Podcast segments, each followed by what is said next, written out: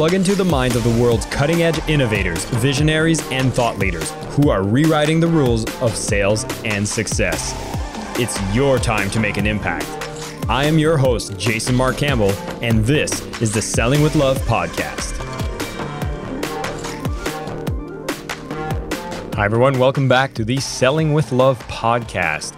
Very excited this month as we are kicking off March with a week of a Selling with Love challenge. Now, for those of you who are part of the Facebook community or have been early buyers of the book, you've already been notified about this one week long live event happening from March 6th till the end of the week. And it's happening at 10 a.m. Eastern Time. I'm going to put a link in the show notes for you to find out more about what this is all about. In essence, if you've been looking to increase sales, have more success in your business, and want to apply concepts from selling with love, which make you have a larger impact while keeping your integrity and authenticity in check, this is going to be a five days where we're going to put into practice what it takes to sell with love. Is on the back end of celebrating the one year anniversary of the book launch, which is now available hard copy, soft copy, ebook, and Audible. And so if you haven't picked up a copy of the book, highly recommend it.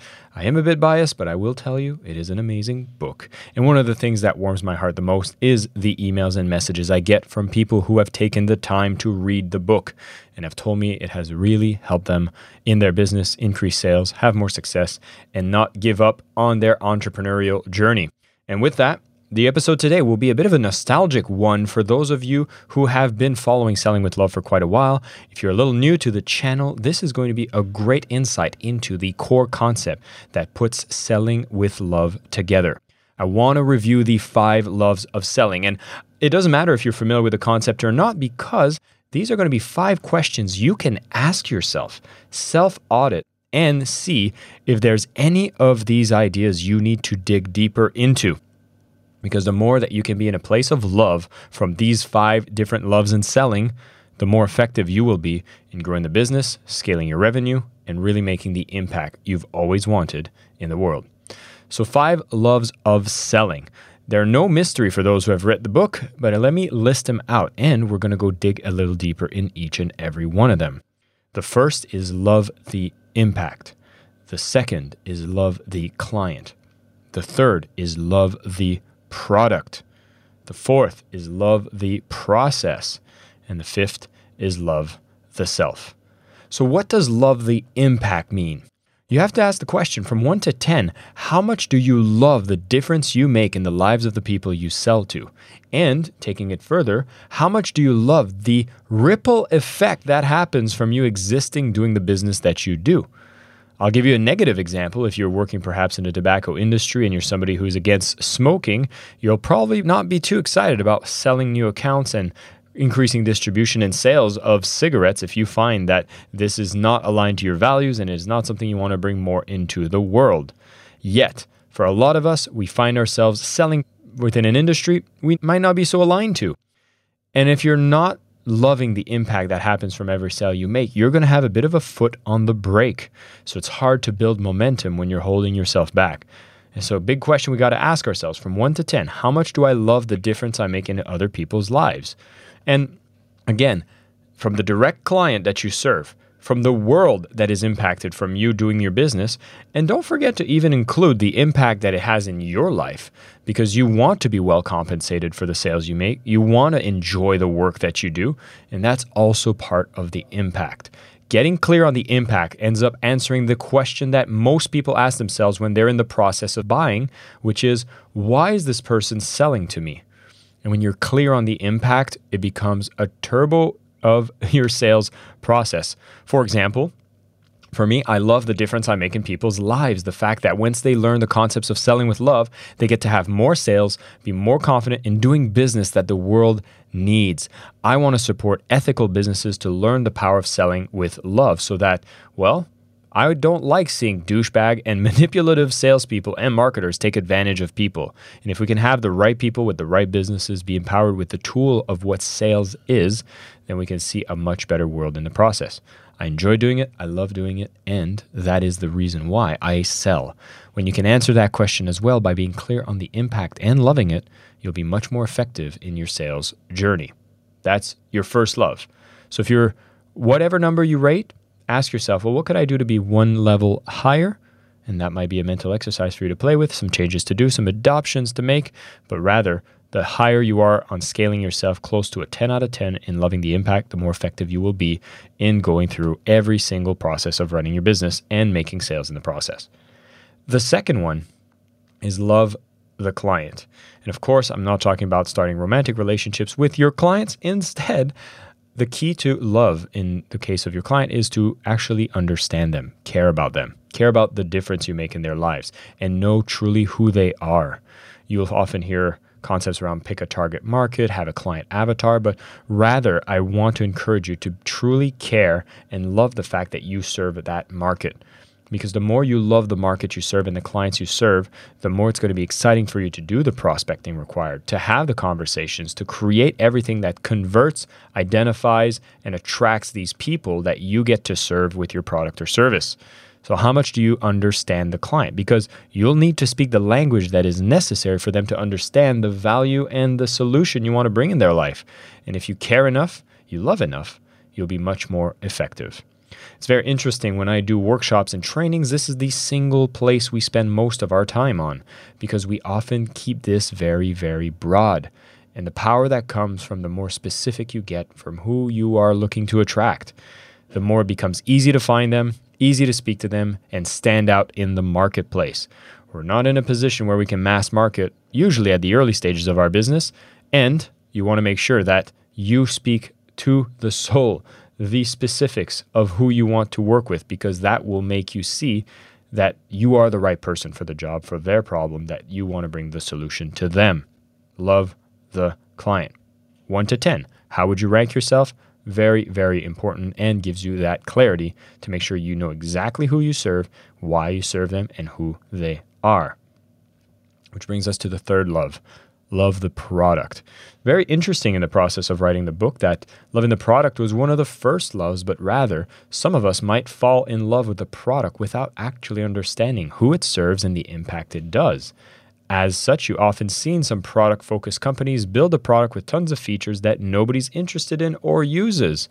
And so that's why it actually comes third because you got to clarify the love for the impact and the client before you develop the product or service that actually solves the problems that they're looking to have solved to make the impact that actually is needed. So, how much do we love our product? 1 to 10. And here's the question. I often hear this one is very interesting in the workshops. There are a few exceptions of people that are like, you know what, my product is a 10 out of 10. And I like to push back on this to suggest that perhaps there's always room for improvement to make your product better. And so I would definitely want to ask you to make a reality check on the value of your product. And there's things you got to ask yourself. Is it truly solving the problem for my clients that I'm trying to serve? Does it reduce the risk of it working or not for them? Is it truly the problem that they want solved? Is it easy, effortless, a good deal for them to buy your product? Is it crafted to support them in a beautiful way? All of the things you create in your product should be done from a place that you absolutely love selling this because when you love the product and know that it makes a difference in people's lives, you get excited and enthusiastic about selling it. You know, it's one of the key things we talk about sales being a transference of enthusiasm in the process, getting other people excited to buy. And if you're not excited about the product, well, you will have again your foot on the brake before trying to move forward. It'll keep you stuck, and you have to absolutely love the product.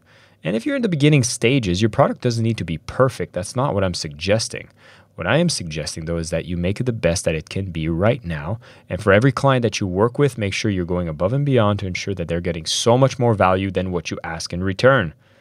That is the principles of selling with love. Love the product, 1 to 10. Where do we sit? What can we do to raise it? And any little increment that you can make to your product to make it even more effective at solving problems for your clients, you're going to see it's going to be much more effortless for you to sell. Which does bring us to the point number four love the process. This is where you get opened up to the world of selling. And if you're a listener to this podcast for a long time, you most unlikely have some love for the process because that is what we talk a lot about on the Selling with Love podcast is actually what are the ways that we could sell more effectively, not for the idea that we want to manipulate people. No, no, no, no. When you love the process, and of course, we've covered the impact, the client, and the product before talking about the process of selling, simply because it becomes an act of empathy. It's about learning the language that is necessary for people to understand the value you want to bring to them. If I'm speaking to somebody who has no idea that the key thing that's holding them back from everything they want about building their business is the concept of being able to learn to sell effectively, yes, I will create every single piece of content. I'll do my marketing. I'll get on my sales calls. I'll do what is necessary for them to understand that I get to solve that problem for them. It's important. The world needs it. They need it. And I will actually use strategies that are necessary because I want them to understand that we are here to serve, we are here to help. And again, what we offer is so much more than what we ask in return. So build that process up. What are the mechanisms we have to gain attention? What are the mechanisms we have to build trust? What are the mechanisms we have to follow up, close, deliver, collect? Everything around the sales process is contained within this love. And you start to love it. For any person that's had any hesitation or fear around sales, oftentimes it might just be a question of having to do it long enough and realizing that the energy you can come through when you sell with love means that every process you build just makes it you a little more efficient at reaching a little more people for them to understand why you're doing it, what it's going to do for them, how it's going to work for them a little more so, in essence, allows you to generate sales, make difference in people's lives. Because remember, at the end of every transaction is somebody who's made a decision to actually fix a problem, and you're going to be there to deliver that. And that resistance to change will always be there. And so, it does get a little uncomfortable when you're going into sales, but don't let your comfort get in the way of the conversion that is necessary for people to take big steps to solve problems for themselves. We love the process. How much do you? 1 to 10. How much do you love the process of selling and marketing? And as such, I'm hoping that when you get this clarity from selling with love that you can notch this up a couple more so you can get curious. Psychology, sales process, marketing, all of it becomes another department that you get to learn about, get excited about, and see how effective it is. Which brings us to the last of the five loves of selling, which is the self love. I keep this one for last, yet this is a bit of the first one that we usually need to talk about. Our fear of rejection, our fear of not enoughness, our fear of putting ourselves out there, all of the fears that usually come up when we're in the process of selling. Selling is an accelerator to any kind of personal growth because you're putting yourself in a vulnerable position, you're putting yourself in front of other people, you're having conversations with other human beings, so you are going to grow. And again, it usually isn't comfortable when you get started. But as I reminded earlier, and I will remind again, do not label yourself as a bad salesperson if you haven't went out there and made at least 100 sales attempts. Because we often just find ourselves having just not enough practice to even consider if we are good or bad at sales. So, yes, we have to put ourselves out there. Yes, we want to do the routines that keep us sharp. Oh my God, I was talking with my employee, Carlito, and he was doing a ton of sales for a campaign. And he realized, oh my God, my energy, there's so much energy that goes into sales. Absolutely. And that's why the self care becomes so important. There are emotional ups, there's emotional downs. You close a sale, dopamine releases, you're on a negative streak of sales. You feel like, oh my God, am I doing something wrong? Regardless, sales is an art. Sometimes we're on a streak, sometimes we're not. And then when you're in the things are good, things are great, but you want to make sure that you're always taking care of yourself. And remember, you're always showing up as your best.